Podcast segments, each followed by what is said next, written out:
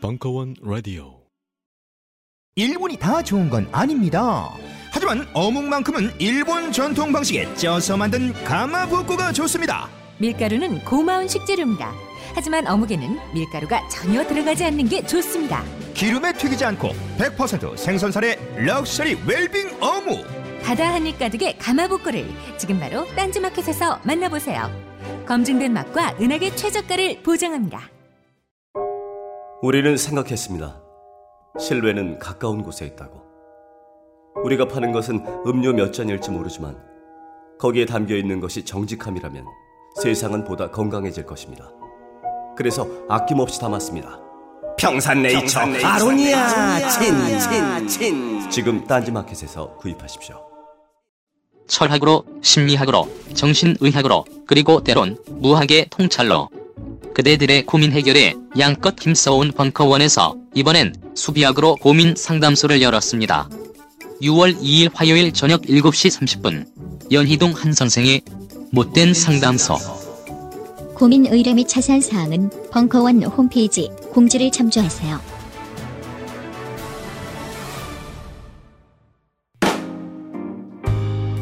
환타의 서바이벌 투어 시즌 2 홍콩 2편 요리와 여행지 2부 4월 25일 강연.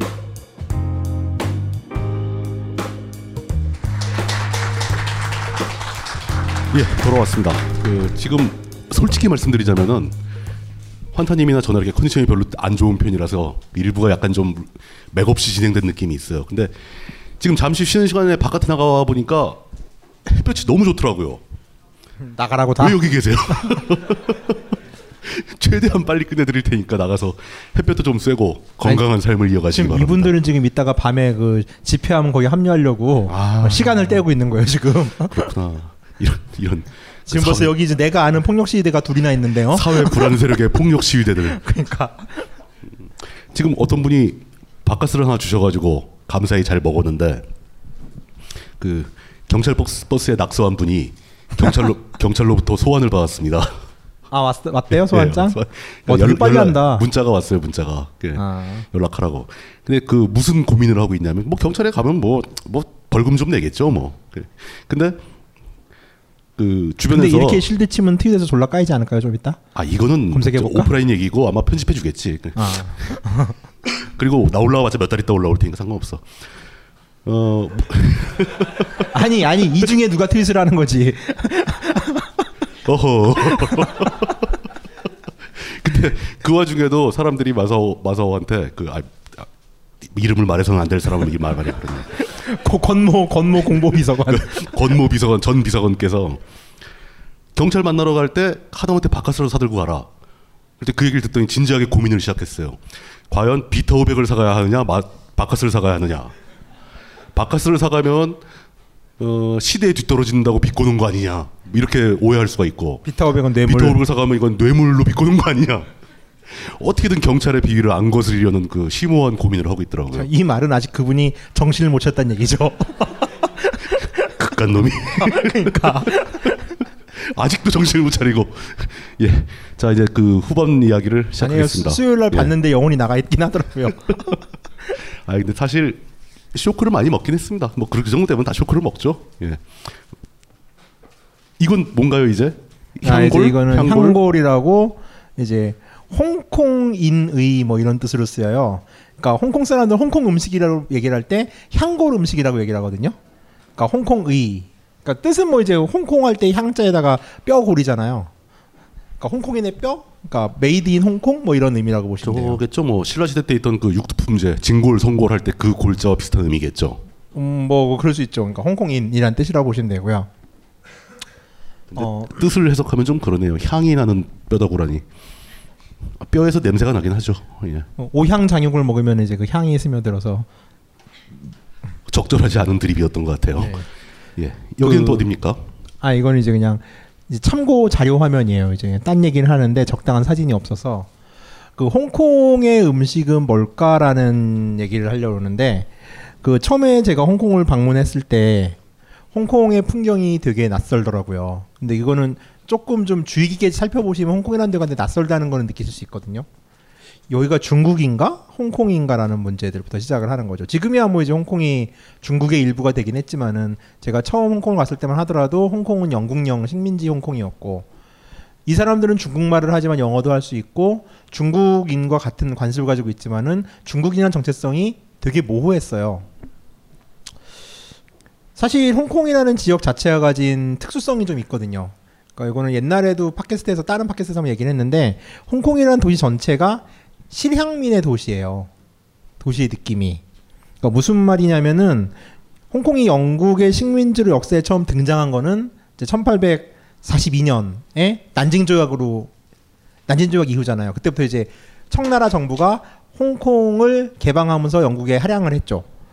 근데 지금부터 173년 전의 일이긴 한데 그 당시만 하더라도 홍콩에는 사람이 살던 데가 아니었어요. 그냥 단지 해적들의 도피처 혹은 이제 그 수상인이라고 그래가지고서 배에서 사는 사람들이 있었던 데였고 홍콩 섬을 지금은 막 마천루가 많고 막 이래가지고서 사람이 살기 좋은데 또 피크 쪽에 나무가 많아서 막 그런 데라고 아실지 모르겠는데 홍콩은 섬 자체가 바위섬이에요. 다 물도 나지 않고 굉장히 척박한 환경이었다는 거죠. 아주 척박한 데서 네. 사람이 살 수 있는 데가 전혀 아니에요. 그 만약 환경이 좋았다면 진작부터 사람이 들어가 살았을 텐데 네. 거의 그런 사람들이 없었다. 그렇죠. 바위섬이고. 예. 네. 그다음에 그 애시당초 원주민도 없었고, 그러니까 영국에 의해서 개발이 되면서 모두가 외지인으로 구성된 거죠. 홍콩이 고향인 사람이 있는 게 아니라 홍콩을 흘러 들어온 사람들만 있는 거예요. 홍콩이란 땅 자체가. 이러다 보니까 이제 원주민이 없는 거죠. 그 실향민들의 도시. 떠돌이의 도시죠. 네, 떠돌이의 도시. 예. 예, 토박이는 없는. 약간 뭐 서부 영화 같은 거 생각하시면 될 거예요. 그런 데죠. 개척된 땅이니까. 약간 낭만적이기도 하지만 뭐랄까 이게 좀 황량한 느낌이 나는 예. 예, 그런 느낌이죠. 그러니까 특히 1930년대로 가면은 이제 중국은 이제 막 일본하고도 전쟁을 하잖아요. 근데 이 전쟁을 잘하면 좋은데 또 뭐 개 털리잖아요. 그래가지고 뭐 북경 상하이 순식간에 털리고. 어디까지 밀리냐면 사천성의 청두까지 밀려가지고서 거기서 겨우 방어선을 저지하고 있어요. 일본군은 심지어 42년 이후는 홍콩까지 점령을 하죠. 중국 국민당 정부는 외딴 섬 같은 곳처럼 고립이 될 정도인데 그러다 보니까 수많은 실향민들이 내전 상태에서 이제 어디론가 안전한 곳을 밀려들 거 아니에요. 일본군을 피해서. 근데 그때 가장 만만한 곳이 영국 식민지였던 홍콩이었어요. 중국 본토에 있는 부자들이 예, 주로 부자들이죠. 안전한 곳을 찾아서 홍콩으로 많이 몰려들어왔다. 예. 예. 그러니까 전쟁 당시 그 시기 홍콩은 인구가 한 3배 정도가 폭증을 해요. 그러니까 대부분 실향민인 거죠. 그러니까 우리나라 한국 전쟁 당시 임시수도 부산을 생각하시면 돼요. 근데 그 사람들은 홍콩에 살러 온 건 아니잖아요. 그냥 피하러 온 거죠. 피난으로 예, 왔다가 피난민인 거죠. 바로 돌아가겠다고 생각하는 사람들이니까 홍콩인으로서의 어떤 자각 같은 건 없었을 거 아닙니까? 그런 게 존재하지 않는 사람들인 거죠. 그러니까 중국 속담 중에 이런 말이 있어요. 전쟁이란 잔치와 같아서 언젠가는 끝난다. 뭐와 같다고요? 잔치와 같아서. 아, 잔치. 파티. 파티가 네. 아무리 지겨워도 언젠간 끝나잖아요. 그러니까 전쟁을 파티라고 표현한 것도 좀 웃기긴 한데 또 이 나라가 뭐 원체 또 뭐 전란이 많은 나라잖아요. 중국은. 특히 내전의 국가 아니에요. 뭐 수없이 통일하고 수없이 분열했던. 계속 내전을 해왔던 나라죠. 네. 항상. 예. 그러니까 이런 말이 있을지 모르는데 그러다 보니까 이 사람이 전쟁을 좀 낙관적으로 보는 경향은 분명히 있고 이 사람들은 단지 홍콩에 피하러 왔어요. 도망을 온 거예요. 그냥. 그리고 중일 전쟁이 끝났죠. 일본은 패망을 했고. 갑자기 홍콩의 인구는 쑥 빠져요. 또. 다 고향으로 돌아간 거예요. 본토로 다 돌아가 버린 네. 거겠죠. 예. 근데 1년 있다가 국공내전이 벌어져요. 국민당과 공산당이 중국의 운명을 거느리고 또 싸움을 하는 거죠. 근데 이때 같은 경우는 초기에는 국민당이 당연히 우세했는데 49년부터 정확하게 48년 12월에 조선족이 많이 산 동북지방에서 공산당이 승리를 하고서 그렇죠. 파죽지세로 들어와요. 49년 1월 말에 베이징을 점령하고 그해 5월에 상하이를 점령하고 그해 9월 10월 정도 되면 광저우까지 점령을 해요. 광저우는 홍콩에서 2시간 거리예요. 그리고 심지어 그해 11월이 되면은 이제 장개석의 국민군이 장개석이 타이완을 탈출을 하죠. 1년 만에 내전이 끝나는데 공산당이 집권을 하니까 그 당시 중국에 남아있던 민족 자본가들 혹은 그냥 자본가들은 엄청난 위협을 느끼는 거예요. 도망갈 데가 없는 거죠. 뭐 당연하겠죠. 그러니까 그 돈이 있고 재산이 있는 사람들은 어쩔 수 없이 공산당을 무서워할 수밖에 없는 거고. 그렇죠. 근데 세상을 몽땅 그 마오쩌둥의 공산군이 지배를 해버리니까 또 탈출했겠네요. 홍콩으로.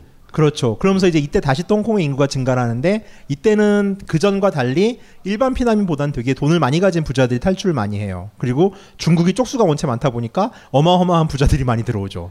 그리고 이 자본을 바탕으로 홍콩은 60년대에 제조업 부흥을 일으켜요. 그러면서 이제 두 번째 경제 성장이라고 할 수 있는 걸 일으키는데, 이 당시 60년대쯤 되면 이제 피난민들이 자식을 낳고 이 아이들이 청소년으로 활동하는 시기인 거죠. 세대가 바뀌는 시점이 네. 됐다. 그러면서 이 경제 부흥을 계기로 홍콩에 카페 문화가 생겨요. 카페 문화라는 건 뭐 그냥 커피 마시는 카페 말씀하시는 건가요? 지금 우리 눈으로 보면 분식집 같이 생겼어요. 근데 그래서 커피도 마시고 차도 마시고 뭐 토스트 정도를 먹으면서 우리 정말 이제 서구화되지 않았니? 뭐 이러면서 폼을 잡는 그 선비사의 마늘 다짜서 놓은. 그렇죠. 그러면서 어떻게 토스트랑 연결이 되는 거죠, 그게? 예? 그 사다가 토스트랑 어떻게 연결되지? 발음이 비슷한가요? 예. 이따가 설명을 해드릴게요. 갑자기 머리가 멍해졌어. 그러다 보니까 이제 이때 홍콩이란 무엇인가라는 부분들에 대해서 자각을 하기 시작한 거예요. 그 여행을 하면서 아니다. 대본에 좀 충실할게요. 대본을 하도 안 봤더니 어디까지 했는지도 모르겠지 이제. 네. 그러니까 이제 홍콩에 남아 있는 사람들은 대부분 우리나라 한국 전쟁의 실향민 같은 사람들이 된 거예요. 그러니까 우리나라 보면 평양냉면집 같은 데 가면 지금이야 젊은 사람들이 좀 평냉하지만 한 10년 전만 하더라도 다 할아버지들, 백발이 성성한 할아버지들이 와가지고서 목넘김을 즐기는 아주 유니크한 음식이었잖아요. 마찬가지로 홍콩에 있는 실향민들도 그 사람 고향에 맞는 상하이 요리, 광저우 요리, 베이징 요리를 먹었지만은 이건 단지 그 사람의 실향민의 음식이었고, 근데 문제는 홍콩이 너무 작다 보니까 남한 같은 경우는 실향민도 흡수했지만 서울 요리, 호남 요리들이 존재했지만, 홍콩은 그 중국인들이 이주해온 그 사람들이 가져온 요리 외에 홍콩의 요리라고 할 만한 게 없었던 거예요. 뭐 홍콩을 자기 근거지로 생각하는 사람 자체가 없었는데 요리도 없는 게 당연하죠. 그렇죠. 예. 저도 처음에는 딤섬 그러면 딱 우리는 홍콩을 생각하잖아요. 저 이제 직업상 셰프들을 좀 만날 일이 있는데 그런 얘기를 좀 해봤어요. 야, 근데 저 홍콩 요리는 뭐야? 그랬더니 이런 반응이더라고요. 딤섬은 홍콩 요리지? 그랬더니 아니래요. 완탕면은 아니래요. 그건 광둥 요리래요. 야, 광둥이나 홍콩이나 어차피 홍콩이 광둥의 일부 아니었냐 그랬더니 그건 아니라는 거예요. 홍콩인만이 가졌던 홍콩의 정체성을 과시할 수 있는 요리들은 존재하지 않거나 네가 들으면 되게 웃을 거래요. 있긴 있나 보죠. 네, 그래서 그게 뭐야 이랬어요. 그때 뭐 이런 거죠. 그게 이건가요? 카레 오뎅. 카레 오뎅. 아니, 감자가 아니고 오뎅이었어요? 네. 그러니까 되게 어이없는 대답을 들었는데 에그타르트가 홍콩 요리래요. 에그타르트. 네. 근데 에그타르트는 19세기에 리스본의 한 수녀가 만든 요리거든요. 우리가 그렇죠. 모두가 알려지기로는 포르투갈 요리로 알고 있죠. 그렇죠. 예. 야, 그거 포르투갈 요리 아니야? 했더니 아니라는 거예요, 이 사람은. 그거는 홍콩에서 카페 문화가 발달하면서 홍콩 내부에서 발달하고 소화했기 때문에, 그리고 홍콩의 독자적인 모습으로 발전했기 때문에 홍콩 요리라는 거예요. 마치 스팸찌개가 부대찌개라는 이름으로 한국 요리이듯이. 근데 문제는 이 홍콩이라는 동네는 역사가 짧다 보니까 그 나라의 요리라는 게 우리 기준으로 말하면 부대찌개쯤 되는 것만 홍콩 요리라고 분류를 하는 거죠. 이 사람들은. 그 이전의 그러니까, 것은 아예 존재하지 않는다. 예. 예, 향골이라는 말을 강조한 이유가 그거더라고요. 이 사람들도 살아야 될 거 아니에요. 실향민이긴 하지만 고향이 아닌 곳이고 언젠가 돌아가야 되지만은. 그러니까 자기로서의 정체성을 만드는데 이 정체성을 만들 수 있는 아이템들이 되게 없는 거예요. 이 사람들이. 그러니까 어떻게 보면 되게 슬픈 얘기기도 하죠.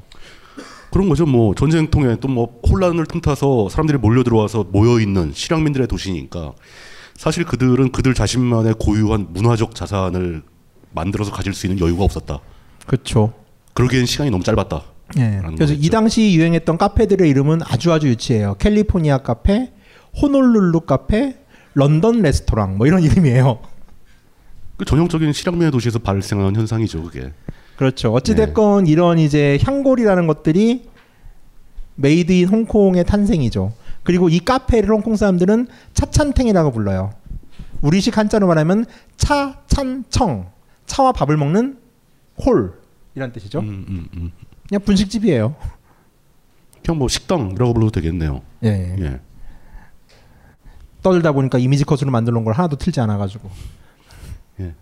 그러니까 실향민의 도시라는 느낌으로 사진을 몇 장 잡은 건데 그 차찬탱의 음식들은 되게 단순해요. 그래가지고 이걸 지금 설명을 딱 들으면은 저런 거를 왜 먹지라고 생각이 들 정도로 이렇게 우리 입에 맛있는 음식은 아닌데 한 번쯤 홍콩 사람들 이렇게 여행을 하다 보면서 그 여행지가 정말 좋아지는 거는 그 도시의 풍경이 아니라 그 사람들의 마음을 내가 살짝 이해할 때거든요.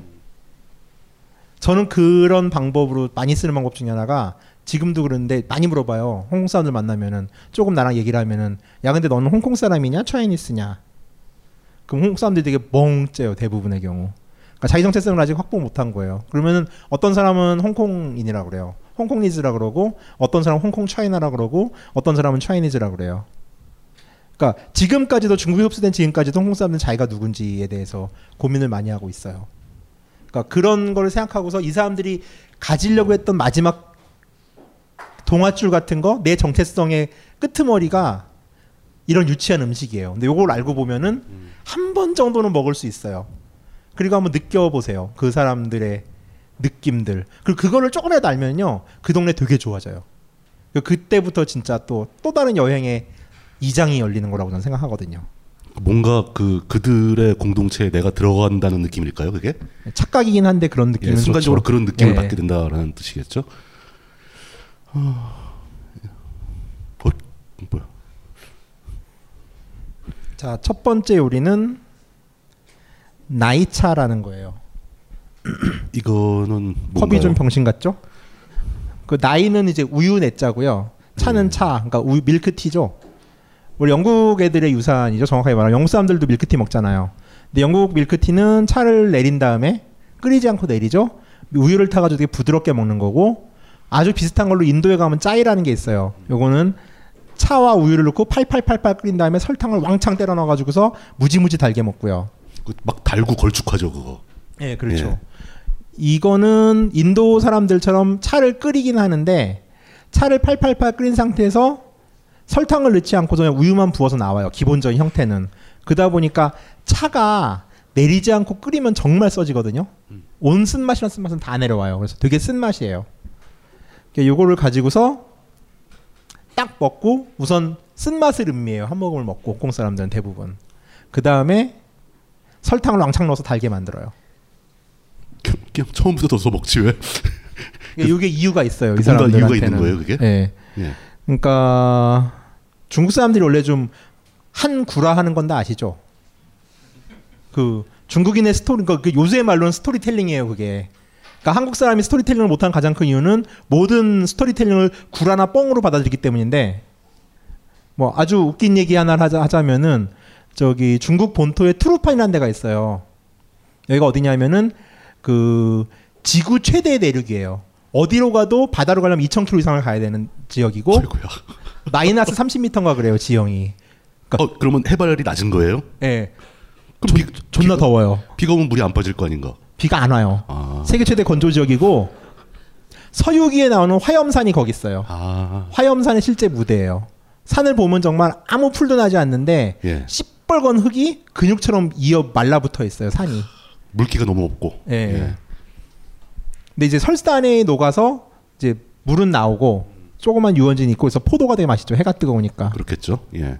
여길 딱 갔는데 식당을 딱 갔어요. 딱 갔는데 요리 이름이 화염설산인 거예요. 화염설산? 죽이지 않아요?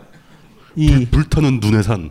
그렇죠. 예. 그래가지고 딱 이거 먹어서 아 이거 남잔 이런 걸 먹어야지 딱 시켰어요. 딱 시켰더니 남잔 이런 걸 왜 먹어야 돼? 아니 화염과 설산 얼마나 멋져요. 성차별 발언이에요 그거. 그런가? 예, 한 방에 훅 가는 수가 있어. 아 그래요? 네. 예. 그래서 딱 화염산을 딱 시켰더니 무슨 요리가 나오냐면은 토마토를 썬 다음에 그 위에 설탕을 뿌려갔더라고요. 왠지 이해가 되는데요. 그러니까 이게 화염설산인 거예요. 예. 새빨간 토마토와 붉은 과일에다가 설탕 뿌렸으니까 화염설산이지. 그러니까 아니 이건 우리 엄마가 옛날에 해주던 거잖아 이러면서. 맛있게 드셨어요 그래서? 비쌌어요 요리도. 그래가지고 그러니까 우리나라 사람들이 되게 보면은 요리 이름도 정말 단순해요. 그러니까 당면을 삶은 다음에 양파와 피망과 버섯과 고기를 각각 볶아서 당면에 간장을 넣고 무쳐서 되게 손이 많이 가잖아요. 이렇게 멋진 요리의 이름이 잡채예요. 뭔가 한 두 줄 정도로 설명해야 되는 요리인데. 토마토를 잘라가 설탕을 뿌린 거는 화염설산인데. 그러니까 이게 중국인의 스토리텔링인데, 그러니까 이 사람들도 짠 쓴 나이차의 맛을 먹고 그 다음에 단맛을 먹는 이유는 이거예요. 인생은 원래 쓴 거 아니에요. 인생의 쓴맛을 봐야 인간이 돼요. 인생의 쓴맛으로선 한 모금 딱 한 다음에 이제 내 노력으로 설탕을 부어서 인생의 단맛을 즐기자. 그리고 이것이 바로 인생이다. 이 차 한 잔의 인생 얼마나 멋지지 아니하냐. 감사합니다. 전쟁이다! 모두 대피하라! 이 스마트폰 주인은 왜 맨날 전쟁만 하는 거야? 스마트폰으로 매일 전쟁만 벌이고 계시다고요? 이제 카카오 페이지를 열어보세요. 재미있는 만화와 소설들을 평화롭게 즐기실 수 있습니다. 지금 바로 구글 플레이 스토어와 아이폰 앱 스토어에서 다운받으세요. 카카오 페이지. 만물이 소생하는 봄을 맞아 벙커인들이 바람하지 않았던 1개월 수강권이 수줍게 태어났습니다. 한 달간 벙커원의 모든 강의를 제한 없이 시청하실 수 있는 수강권입니다. 그간 찜해놓았던 강좌들을 향해 고고싱. 1개월 수강권은 어플 전용과 PC 전용이 따로 있습니다. 자세한 사항은 벙커원 홈페이지를 참고하세요.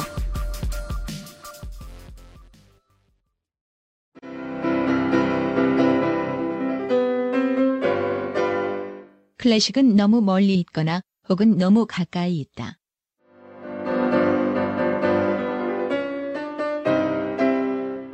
재수없는 천재주의 예술사관이 아닌 시대 속 존재로서의 클래식 음악사. 지휘자 겸 피아노 박사의 실연과 함께하는 퍼포먼스형 강좌.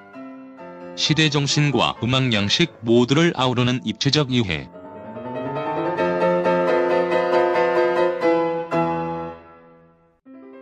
(2015) 벙커원 울트라 스페셜 클래식 끝판 48주 과정. 강헌, 송창진. 올드 클래식. 자세한 사항은 벙커원 홈페이지를 참조하세요. 그 2차의 가장 또 재미있는 특징 중에 하나는 그 과거에는 걸음망이 좀 귀했대요. 그래가지고 이렇게 여자 스타킹을 그릇에 끼운 다음에 저걸로 차를 걸러요. 저게 실제로 신는 스타킹?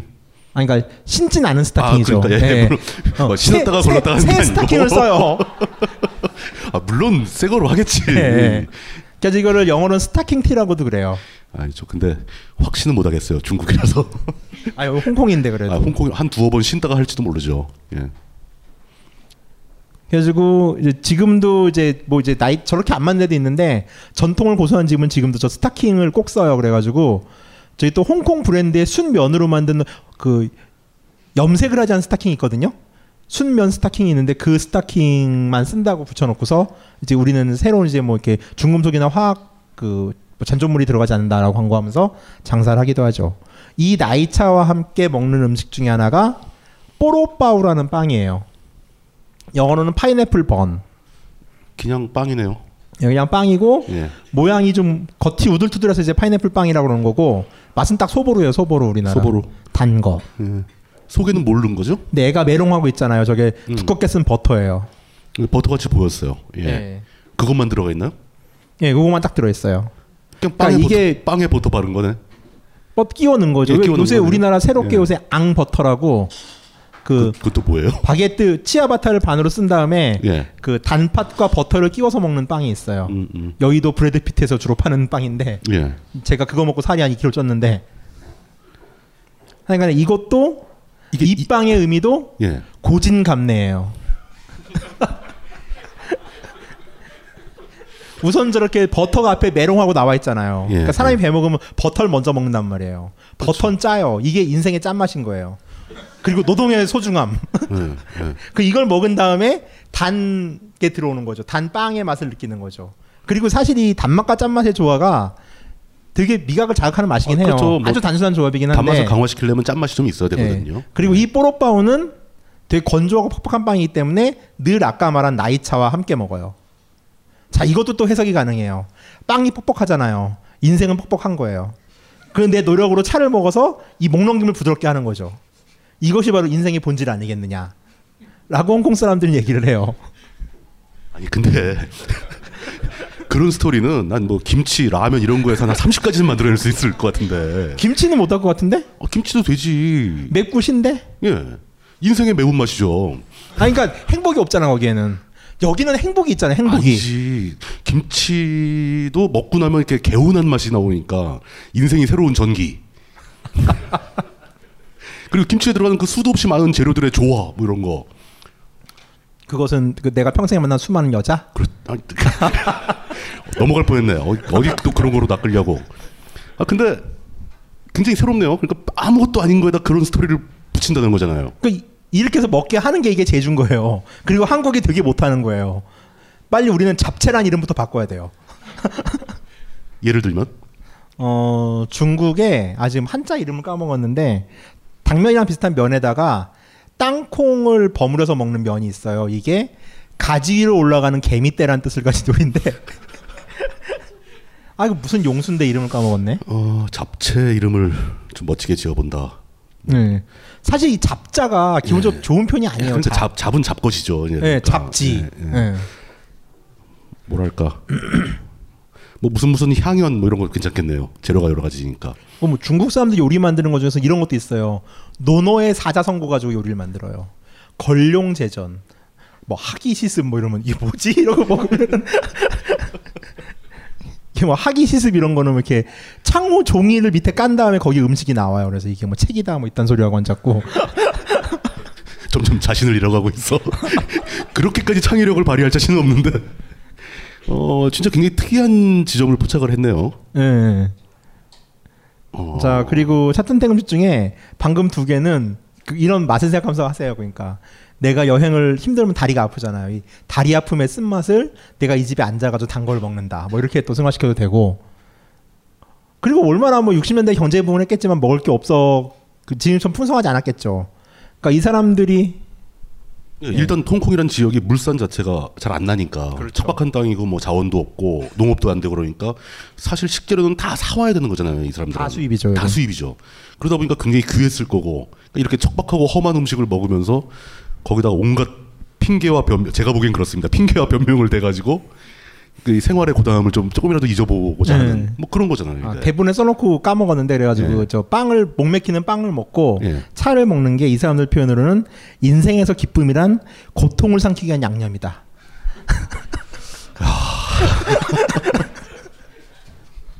홍콩에서 요리를 직업으로 하기 위해선 문학을 먼저 전공을 한 다음에 뭐 시나 뭐 이런 걸 전공하고 해야 되겠네요. 그렇죠. 자, 그 다음에 요거는 좀 맛있는 음식이에요. 입에 좀 맞을 텐데 쭈빠빠오라고요.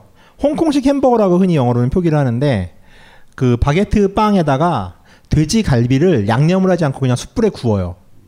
그 간은 소금간만 해요. 돼지 생갈비. 네, 근데 여기에 뭐 맛이 있을까 싶은데 패티와 달리 그냥 생고기를 숯불에 구웠을 때 그 불맛과 순수한 고기의 맛. 그렇죠. 그 요게 바게트 자체도 되게 담백한 빵이잖아요. 담백함이 좀 부과되는 맛인데 요거 의외로 별미예요. 그 돼지갈비에서 우러나온 저 지방이나 뭐 그런 게 빵에 배어들기도 할 거고. 그렇죠. 그 빵 맛과 섞이면서 이건 맛있겠네요. 그렇죠. 이것도 뭐 무슨 복잡한 해석이 있나요? 열심히 노력을 해가지고서 내 단맛 지방이 빵에 스며들었을 때 인생은 더 부드러워진다. 그 지금 지어낸 것 같은데. 맞아. 잘 그렇다지 않아요, 근데? 아니에요, 딱 티가 났어. 그래요? 이건 좀 먹을만 하겠네요. 근데 홍콩이 사실 이 목축업, 그 축산업도 별로 발전은 못했죠. 소를 키울 데가 없어요. 그러니까 소 키울 땅도 없을 것 같은데. 그러니까 그 고기도 다 수입한 식재료잖아요. 그렇죠. 그러니까 고기도 풍족하게 못 먹던 사람들이라는 거죠. 홍콩 가면은 스테이크 집을 가면은 그 티본 스테이크는 반드시 호주산 소고기만 쓰고요. 일반 스테이크는 미국산을 써요. 왜냐하면 이제 우리도 그 소고기 협상 때 막 있었잖아요. 뼈를 추가할 것이냐 말 것이냐 가지고 난리 났었는데 홍콩만 하더라도 이제 20개월령 미만만 들어오거든요. 미국산 소고기가. 그리고 이제 그런 소고기의 부산물 뼈 같은 게 들어오면 안 되기 때문에 뼈가 들어가는 갈비 부위나 이런 거는 무조건 호주산이고요. 미국산은 등심하고 안심만 들어와요. 그러니까 그렇게 데모 안 했어도 홍콩이 낫죠, 조건이. 우린 그날을 치고도 지금 이날 이 꼬라진데. 아, 그런 거죠 뭐. 예. 자, 그다음에 이제 홍콩 사람이 진짜 홍콩 음식이라고 하는 에그타르트입니다. 뭐 아까도 말씀한 공식적으로 이거는 리스본에 있는 제로니모 수도원의 한 수녀가 처음 발명한 요리인데. 그 리스본의 에그타르트하고 뭔가 좀 다른 점이 있나요? 리스본의 에그타르트는 손가락 두 개에 두 마디만 해요. 되게 작아요, 사이즈가 일단. 그렇죠. 그리고 이 에그타르트 홍콩 거는 제가 입이 남자치고 큰 편이 아닌데 제 입으로 3번에서 4번을 베어 먹어야 다 먹을 수 있어요. 아, 한 입에 먹을 사이즈는 아니다. 예. 예. 아, 물론 제가 좀 이쁘게 먹어요. 생긴 거와 달리 오물오물하면서. 뭐 그렇다고 인정하겠습니다. 예. 이건 뭐 예. 특별한 맛 같은 게 있나? 아니면 이것도 무슨 해석이 또 있나요? 이것도? 해석은 없고 이건 그냥 예. 단지 많이 소비됐다는 이유인데, 저도 이게 사실 이사는 홍콩 사람들은 이거를 그 오픈라이스라고 하는 홍콩 사람들의 미식 뭐 평가 사이트 같은 데가 있는데 근데서도 이걸 향골로 분류를 해요. 이 요리 자체를. 그러니까 간식으로 분류도 안 하고. 그게 그 기원이 이제 홍콩에서 60년대 70년대 이후에 발전한 카페 문화와 함께 성장했다. 예, 그렇죠. 그 다른 어떤 나라에도 없는 방식으로 발전해 왔다. 그러니까 이제 홍콩 사람들이 집착했던 거는 뭐였냐면은 예. 그 새우 딤섬인 하카오 같은 경우는 만두의 주름이 몇 개냐 가지고 요리사들이 싸우거든요, 맨날. 그러니까 만두의 주름이 8개냐 6개냐 12개냐 가지고서 12개를 예. 뽑아내야지 좋은 요리사예요. 그게 지난 시간에 나왔던 얘기죠. 예. 예. 이걸로는 뭔 짓을 했냐면은 예. 레이어가 몇 겹이냐. 그러니까 내가 어떻게 이 에그타르트 레이어를 많이 만드냐를 가지고 싸워서 지금 공식적인 기록으로는 호놀룰루 카페에서 만드는 에그타르트가 100겹의 레이어라고 그러더라고요. 아니, 레이어가 어디에 있는 거예요, 이게? 저 에그필 사이에 저 빵에 빵 가갈 자르면 이게 레이어가 촉촉촉촉 쌓여 있어요. 아, 이게 그 겹겹이 보이는 거. 네. 그래서 제가 매스를 들고 잘라봤죠. 예. 몇 개든가요? 11겹. 아니, 과장 광고였나 그러면? 그날은 저녁이었어요. 그래서 레이어가 예. 붙었나? 그래가지고 예. 다음 날 이제 아침에 갓 구울 때 가서 레이어를 또 잘라봤죠. 예. 근데 14겹. 저희는 뻥이었다는 게 드러났어요. 그쵸, 뻥이네 그건. 예. 네, 근데 어찌됐건 다른 집에 비해서 레이어가 많긴 해요. 다른 집은 6겹에서 7겹이더라고요. 우선 뭐 예. 홍콩식 에그타르트의 가장 큰 특징은 이제 그 에그타르트 집에서 만들어 보시면 제빵 하시는 분들은 아실 텐데 에그타르트 만들면 표면이 매끄럽게 안 돼요. 매끄럽게 안 되고 필도 되게 좀 타거나 아니면은 이렇게 반듯하게 일본식 계란찜처럼 나오지가 않는데 그렇죠. 홍콩식 에그타르트는 그래요. 아, 매끈하게. 그러니까, 예, 그 힘이 라드로 뭘 한다는데, 그러니까 돼지 기름 가지고 뭘 한다는데 어떻게 하는지는 저도 잘 모르죠. 요리사가 아니니까. 뭐 홍콩식 에그타르트의 최고의 지조는 타이청 베이커리라고, 이거는 뭐 원체 유명한 집이죠. 홍콩 가면 다 먹고 이 집도 요새 돈을 좀 벌겠다고 프랜차이즈를 막 찍어내가지고서 되게 많아요, 요새 여기저기. 근데 가급적 본점 가서 드세요. 본점이 확실히 맛이 달라요, 다르기는. 뭐 지점 그 프랜차이즈를 하면서 지점으로 가면서 기술이 100% 전수가 잘 안 되는 모양이네요. 뭐 다 그렇죠. 뭐 프랜차이즈라는 데가.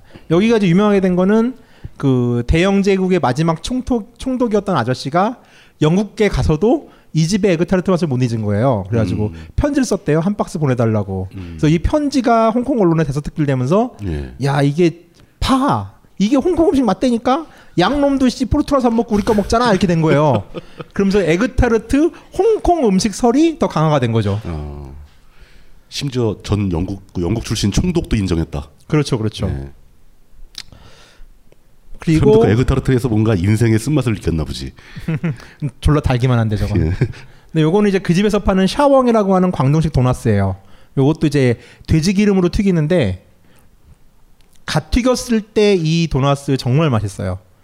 물론 식으면은 바로 느끼해지는데. 그냥 단맛 아닌가요, 이건? 근데 그 뭐 부드럽다거나 뭐 이렇게 뭐 장점이 많이 있나 보죠? 예. 근데 참 도넛 맛을 설명하기 정말 힘드네요. 근데 도넛 맛을 설명하기는 차라리 심슨 탈을 쓰고 계시는 물뚝심송님이 훨씬 낫지 않나요? 이걸 안 먹어봤으니까 모르죠. 아, 도넛가 네. 주식 아니었어요?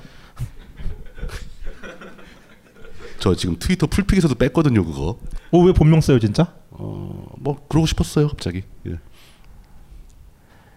자, 이건 뭐 차찬탱의 일반적인 모습들이에요. 여기는 미도 찬실이라고 약간 좀 예쁘장해서 영화 소재로도 많이, 영화의 무대로도 쓰이는 데인데 이게 좀 오래된 분위기예요.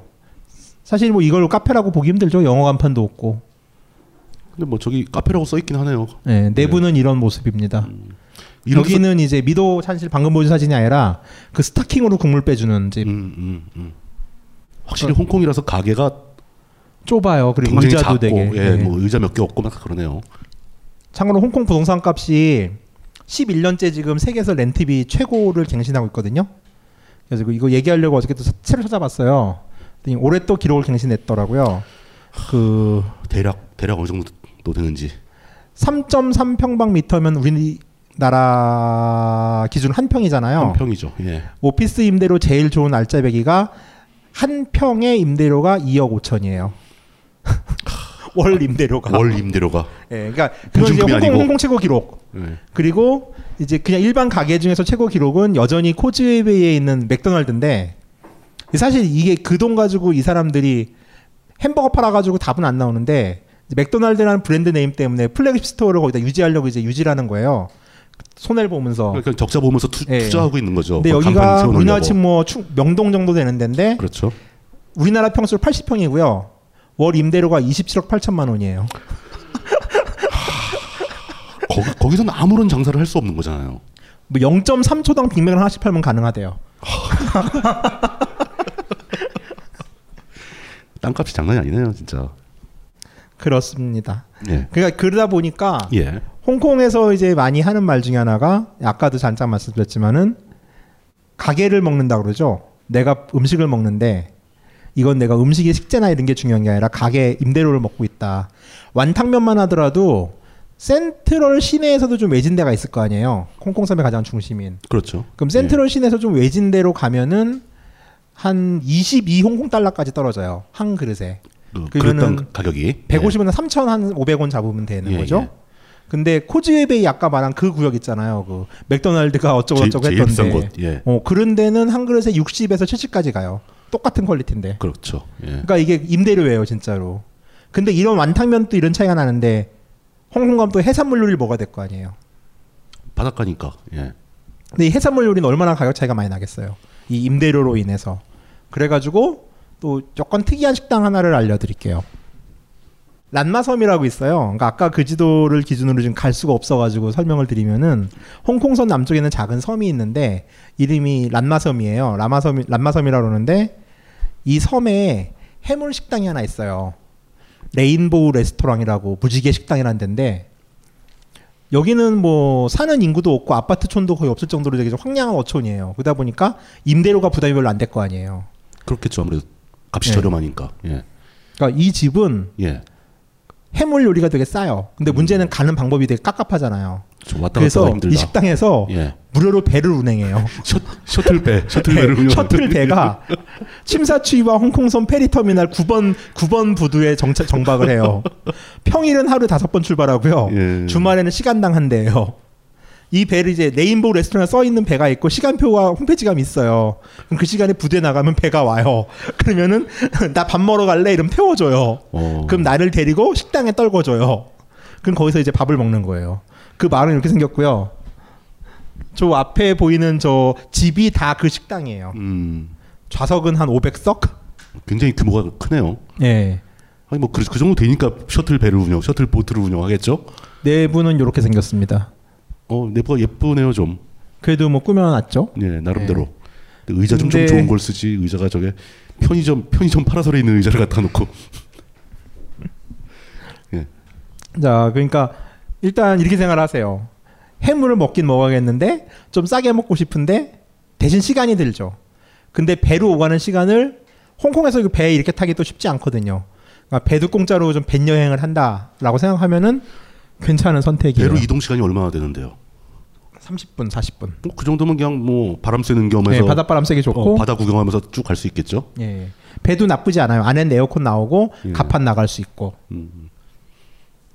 여기는 가면 이제 단품 요리도 있는데 예. 이제 우리는 또 한자에 아주 약하잖아요.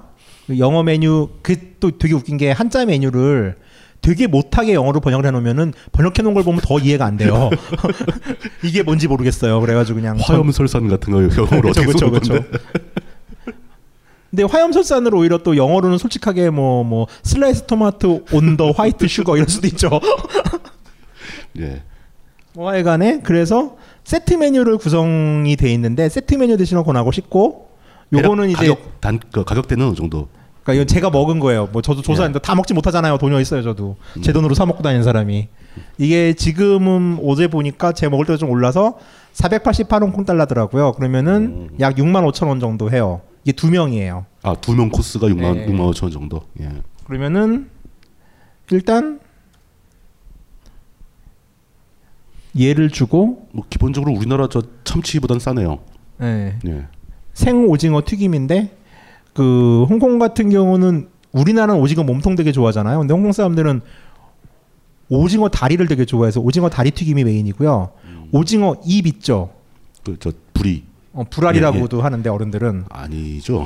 아, 우리 엄마 오징어 난 그 오징어 불알인 줄 알았어요 옛날에. 아니, 그거 입이에요 입. 예, 입이잖아요. 예, 오징어 예. 입만 가지고서 부리만 떼가지고 그걸로 튀김 만드는데 그게 또 쫄깃쫄깃한 게 좀 다르거든요.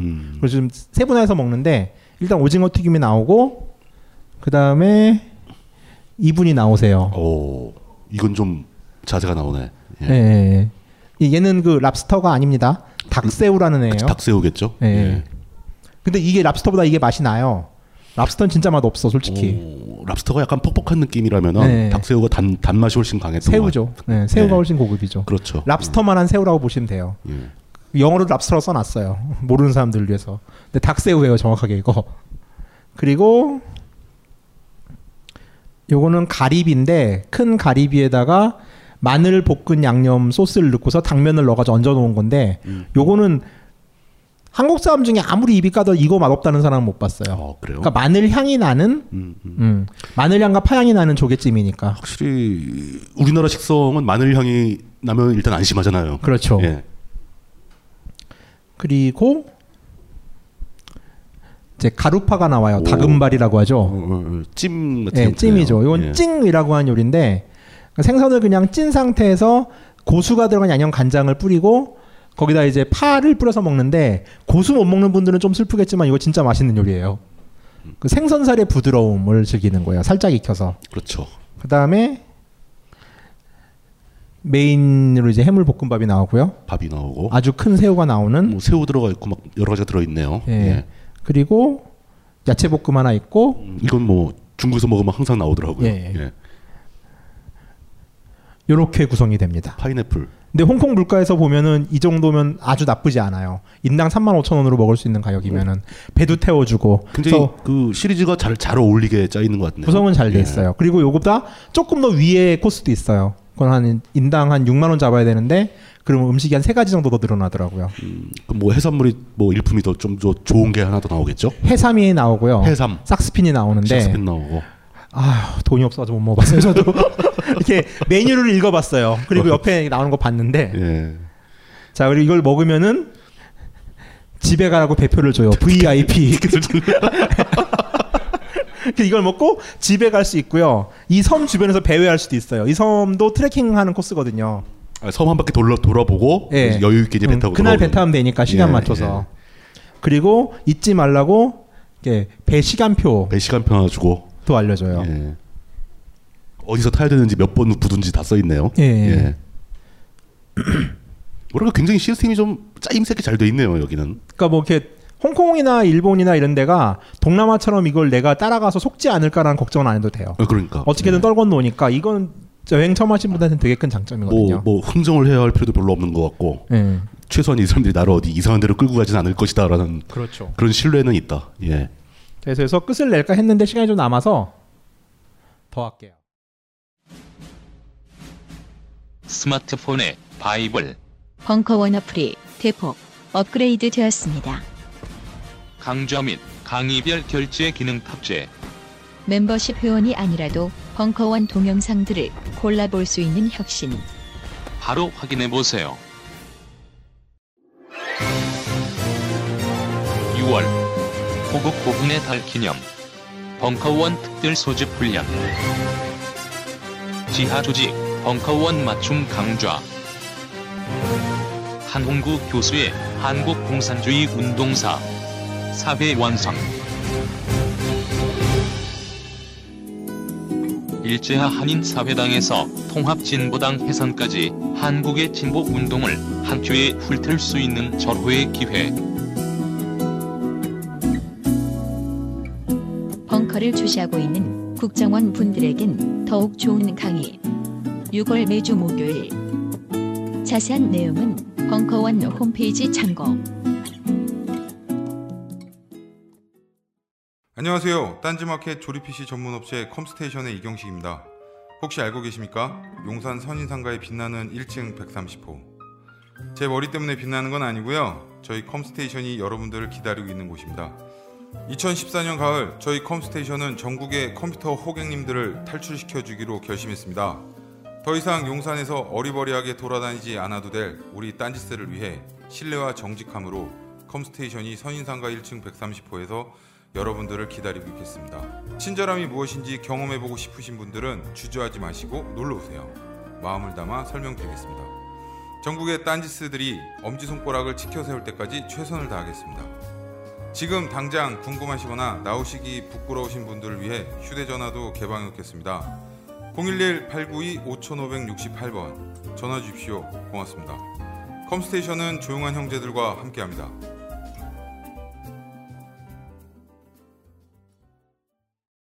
뭘 더 하려고 그래요 또?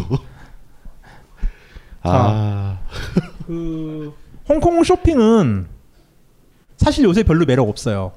이게 왜 그러냐면은 면세점들이 원체 좋고 지금 과거에는 뭐 화장품 같은 경우만 해도 바비 브라운도 되게 귀하던 시절이 6, 7년 전이었는데 요즘은 뭐 되게 흔하잖아요. 그런 브랜드들도 흔하고 화장품은 정말 아무리 계산을 해봐도요. 그 대한민국 인터넷 면세점 들어가서 조금 클릭질을 좀 하면 막 쿠폰이 막 떨어지거든요. 그거 가지고 사는 게 제일 싸요 진짜. 그러니까 요새 홍콩 쇼핑의 매력은 한국에 없는 브랜드를 득템하는 게 가장 큰 포인트인데 그러니까 양쪽 다 구할 수 있는 것에 가격이 저렴한 매력은 사라진 지 오래다. 예, 그런 건 거의 없다고 보시면 되고요. 예. 근데 이 과거에는 홍콩에서 좀 유행을 하면 한 3, 4년 있다 한국에 들어왔어요. 텀이 3, 4년이 있어가지고 저 같은 책 쓰는 사람들이 아 이건 사야 돼 막 이랬는데 요즘 텀이 1년, 2년도 안 걸려요. 그러니까 조금 인기 있으면 다 들어와요. 예, 거의 동시에 막 물건들이 나오기 시작했다. 그러니까 제가 되게 사랑하는 이제 쇼핑 아이템은 아니고 가렛 팝콘이라고 하는 그 시카고에 본점을 둔 팝콘집이 있어요. 제가 이거 되게 사랑하거든요. 팝콘이요? 네, 팝콘. 그러니까 캐러멜 코팅한 팝콘인데 오케이. 예. 이게 파운드로 사면 거의 한 100불 해요, US로. 되게 비싼 팝콘인데 제2 롯데월드에 들어왔더라고요, 신세계랑. 벌써? 네. 그 브랜드가. 그랬을 때 홍콩의 매력은 그 팝콘이 아몬드, 뭐 그냥 일반 땅콩, 아니면 아무 너치 안 들어간 거, 호두가 다 가격이 똑같아요. 근데 한국만 마카다미아 코팅 팝콘이 안 들어왔어요. 이게 대한항공의 음모인가 싶기도 한데 그건 약간 정치적인 이유가 좀 있을 것 같기도 한데 그래가지고 근데 이게 넛 중에서 마카다미아가 제일 비싸잖아요. 그렇죠. 예. 그러니까 저는 홍콩 가면 늘 마카다미아 코팅 팝콘을 사 먹거든요. 근데 가렛 팝콘이 들어와가지고 아싸 하고서 제2 롯데월드 갔는데 마카다미아만 안 팔더라고요. 그래가지고 실망하셨겠네요. 네, 그래서 그 정도의 아주 소소한 장점만 있어요. 이제 홍콩의 매력이라는 거는 특히 쇼핑 쪽은 그래서 오히려 미식 쪽으로 더 강조를 하는 게 지금 홍콩 가서 뭐 좀 남는 길인 거죠. 자, 어찌됐건 그럼에도 불구하고 좀 괜찮은 것 중에 하나가 이제 프라다 아울렛이 있는데 여기는 나쁘지 않아요. 왜냐하면 이제 초명품들은 아직까지 한국이 좀 가격을 엄청 비싸게 받는 것도 있고 그렇죠. 예. 근데 이제 아울렛의 가장 큰 단점은 뭐냐면은 물건이 언제 들어올지 우리가 알 수 없다는 거죠. 홍콩에 살면은 매일 가서 체크를 한 다음에 새로운 신상을 가져오겠으나 이제 홍콩은 그렇지가 않고 이 프라다는 물건을 뭐 자기들 멋대로 채워줘요. 물건은 좋은 거 채워주는데 근데 이제 지금의 언니들의 연배로 봤을 때 굳이 프라다가 아니어도 프라다 바로 밑에 세컨 브랜드가 있잖아요. 미우미우라고. 미우미우는 아주 물건이 빠방해요. 그리고 한국 가격 대비 한 40%는 기본으로 저렴해요.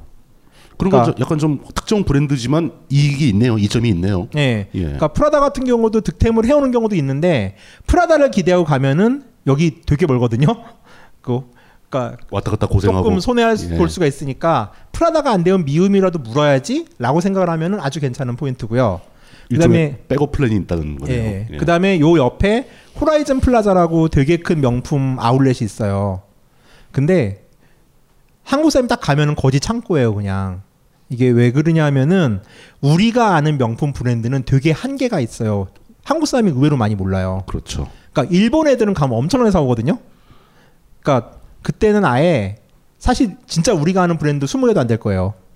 그러니까 한때 한 6년 전에 로웹에 잠깐 떴잖아요. 청담동이나 대치동 쪽에서. 그때 저기서 로웹에 득템해 온 사람들 되게 많았거든요. 이득을 많이 받겠네요. 그전에는 이제 모르는 일반적으로 모르는 거였으니까 그냥 구글 가져가서 계속 검색하세요. 브랜드만 보이면은. 그럼 뭔가 보여요. 근데 그럼 명품 브랜드 같은 거 다 어떻게 아세요? 저도 원래 관심 생긴 걸 보세요. 내가 관심 있겠나? 책 쓰다 보니까 어떻게 아는 거지? 이건 암기의 힘이에요. 암기의 힘. 의무적으로 공부하고 암기한 힘이. 얘도 되게 웃긴 게 그 딴 사람들은 명품 원고 쓸 때 무슨 뭐 PC 어쩌고 이딴 소리 쓰는데 전 약간 그 뭐 보셔서 알기로 역사덕이잖아요. 이 브랜드는 1864년 어디서 언제 그랬고 뭐 약간 이런 스타일이어가지고. 자, 그 다음에 홍콩에서 이제 단일 브랜드샵 말고 편집샵이 되게 많이 발달했어요. 편집샵 중에 대표적인 데가 이제 IT라는 데예요. 이게 소문자 IT가 있고 대문자 IT가 있는데 대문자 IT가 좀 더 명품이고요. 소문자 IT는 중저가 브랜드인데. 아, 그 달라요 그게? 네, 같은 회사인데. 이 집 같은 경우는 이제 전 세계를 다니면서 심지어 인도 물건도 있어요. 괜찮은 현지 로컬 아이템을 픽업하는 직원만 한 300명 정도가 된대요. 그러니까 얘네들이 다 이제 물건을 가져오는 거예요. 그래서 되게 소규모로 물건을 사오죠. 그래가지고 이제 눈썰미 있는 사람은 득템을 해요. 그리고 아무래도 여기도 편집몰 겸 아울렛을 겸하는 데가 있다 보니까 좀 싸죠. 근데 이것도 역시 한국에서 유통되는 명품만 이해하고 있으면은 씨발 이게 뭐야 하고 올 수도 있어요. 그런 사람을 되게 많이 봤거든요. 뭐 가봤더니 내가 아는 물건 하나도 없더라. 뭐 그런 경우 진짜 많아요. 예. 자, 그 다음에 홍콩 로컬 아이템 중에 하나가 GOD라는 데가 있어요. 그 그룹, 노래 부르는 그룹이 아니고요. 여긴 홍콩 로컬 디자이너가 만든 아트박스 플러스 그냥 아트박스가 옷도 팔고 소품도 팔고 인테리어도 한다고 생각하시면 돼요. 아주 중국풍의 느낌이에요. 물건 자체는. 그러니까 뭐 홍콩의 이미지들 있잖아요. 우리가 이소룡의 영화에서 보는 쿵우를 배우는 의자. 아니면은 중국집 칸막이 좀 이렇게 천으로 된 가방인 천으로 된 이렇게 문 열고 난 천 뭐라 그래요? 그걸 천거지라 그러나? 모르죠. 천도어 뭐 이런 건데 중국 문양으로 있는. 이건 완전히 홍콩에서 시작된 홍콩 브랜드라는 얘기죠. 홍콩의 색깔 가진 향골 브랜드예요. 향골이네요, 진짜. 예. 이런 그 걸기하는 반스. 뭔가. 투쟁의 한길로 팬티. 역동하는 혁명의 힘이 느껴지는 팬츠인데? 네, 제가 산 거예요. 아까 그 집에서 파는 거예요? GOD에서 파는 거예요? 네, GOD에서 파는 거였고요. 되게 재밌는 거 많아요. 여기 다녀보면은. 저 빤스만 찍어왔네. 저 투쟁 빤스 위에는 중국 신문. 광고난 프린트한 거고요.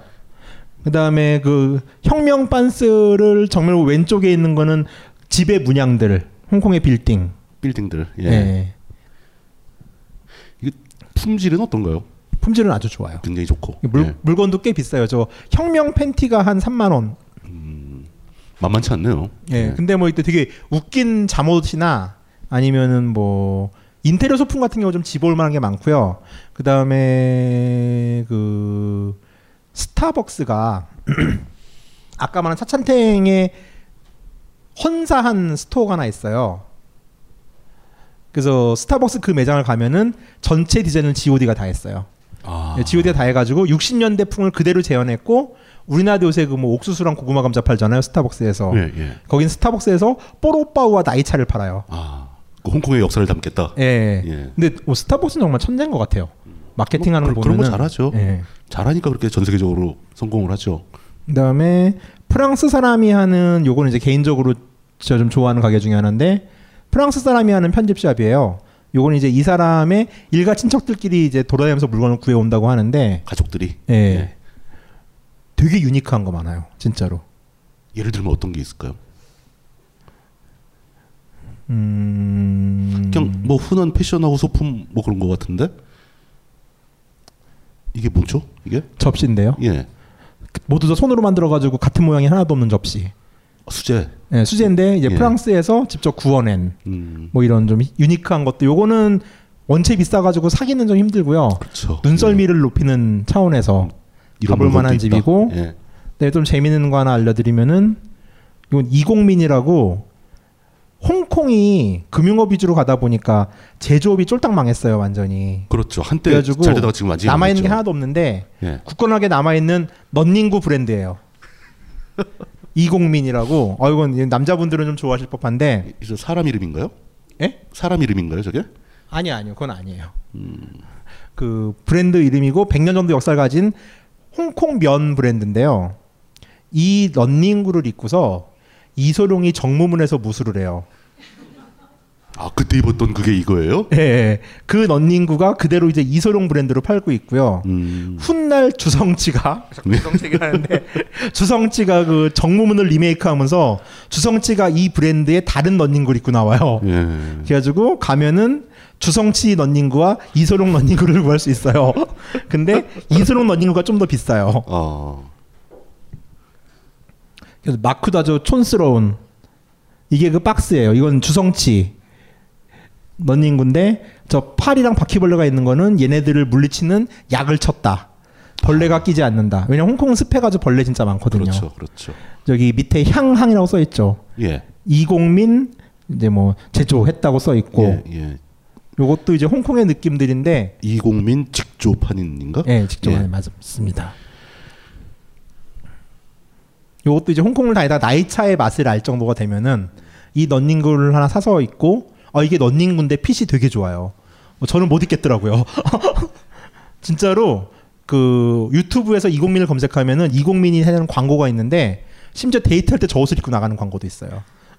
훌륭한데. 네. 그다음에 저 근데 그 런닝구로 무슨 드립을 치고자 했으나 이게 정치적인 마음 문제가 걸릴 것 같아서 그냥 안 할 거예요. 아, 민주당? 아니, 넘어갑시다. 이건 상하이 요봉이라고 60년 전통을 가진 홍콩 로컬 주전부리 전문점이에요.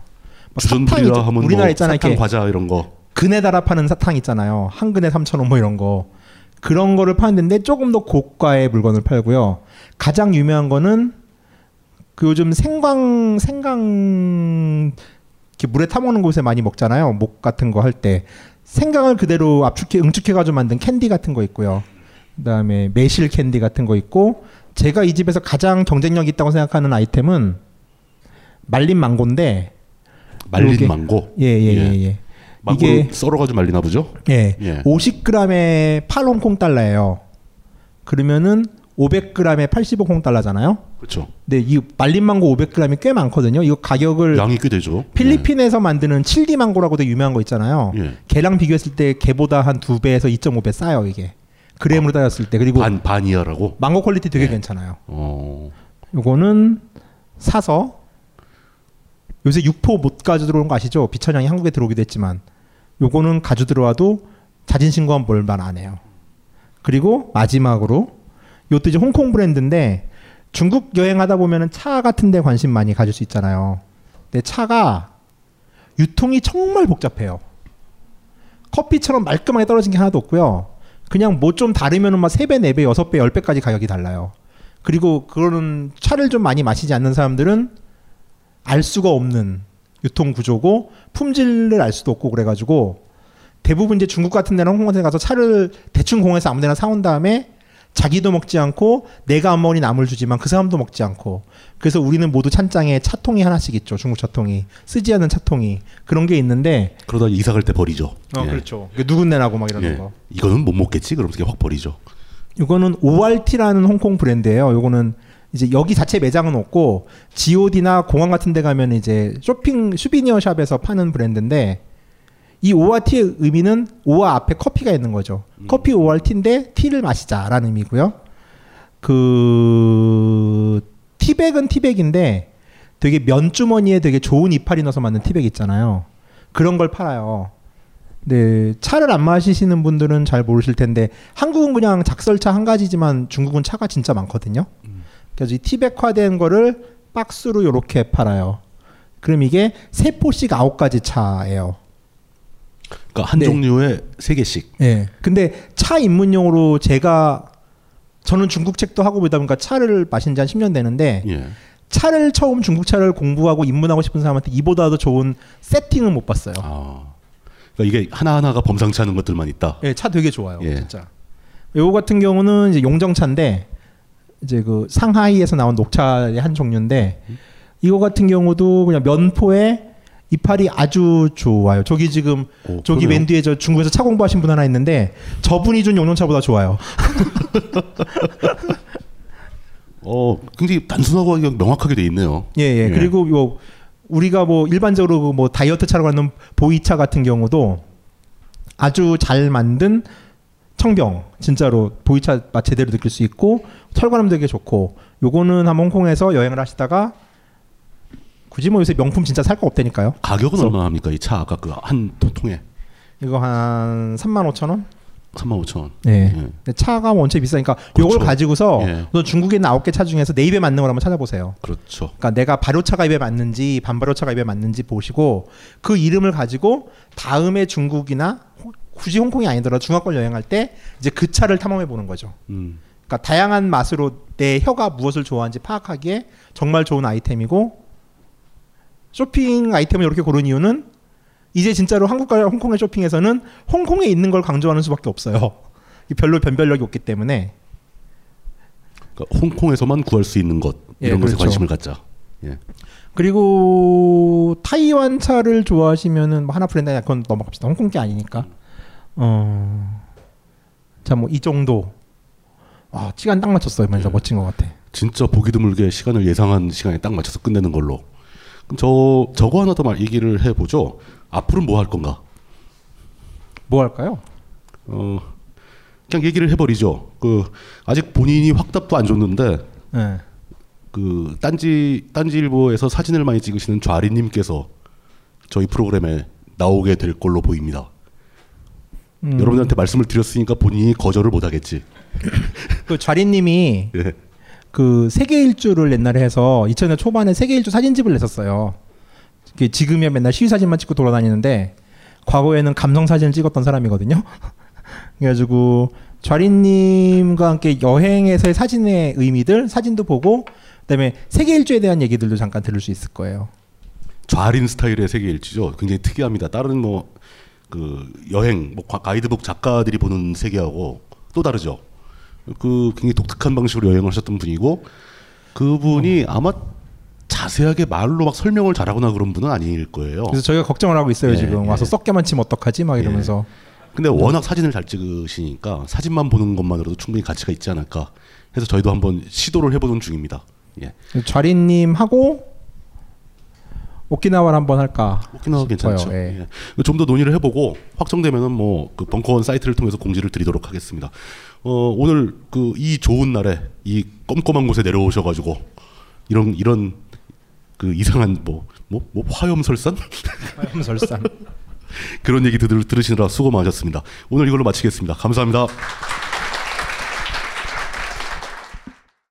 이 강의는 벙커원 어플에서 동영상으로도 시청하실 수 있습니다. 벙커원 라디오.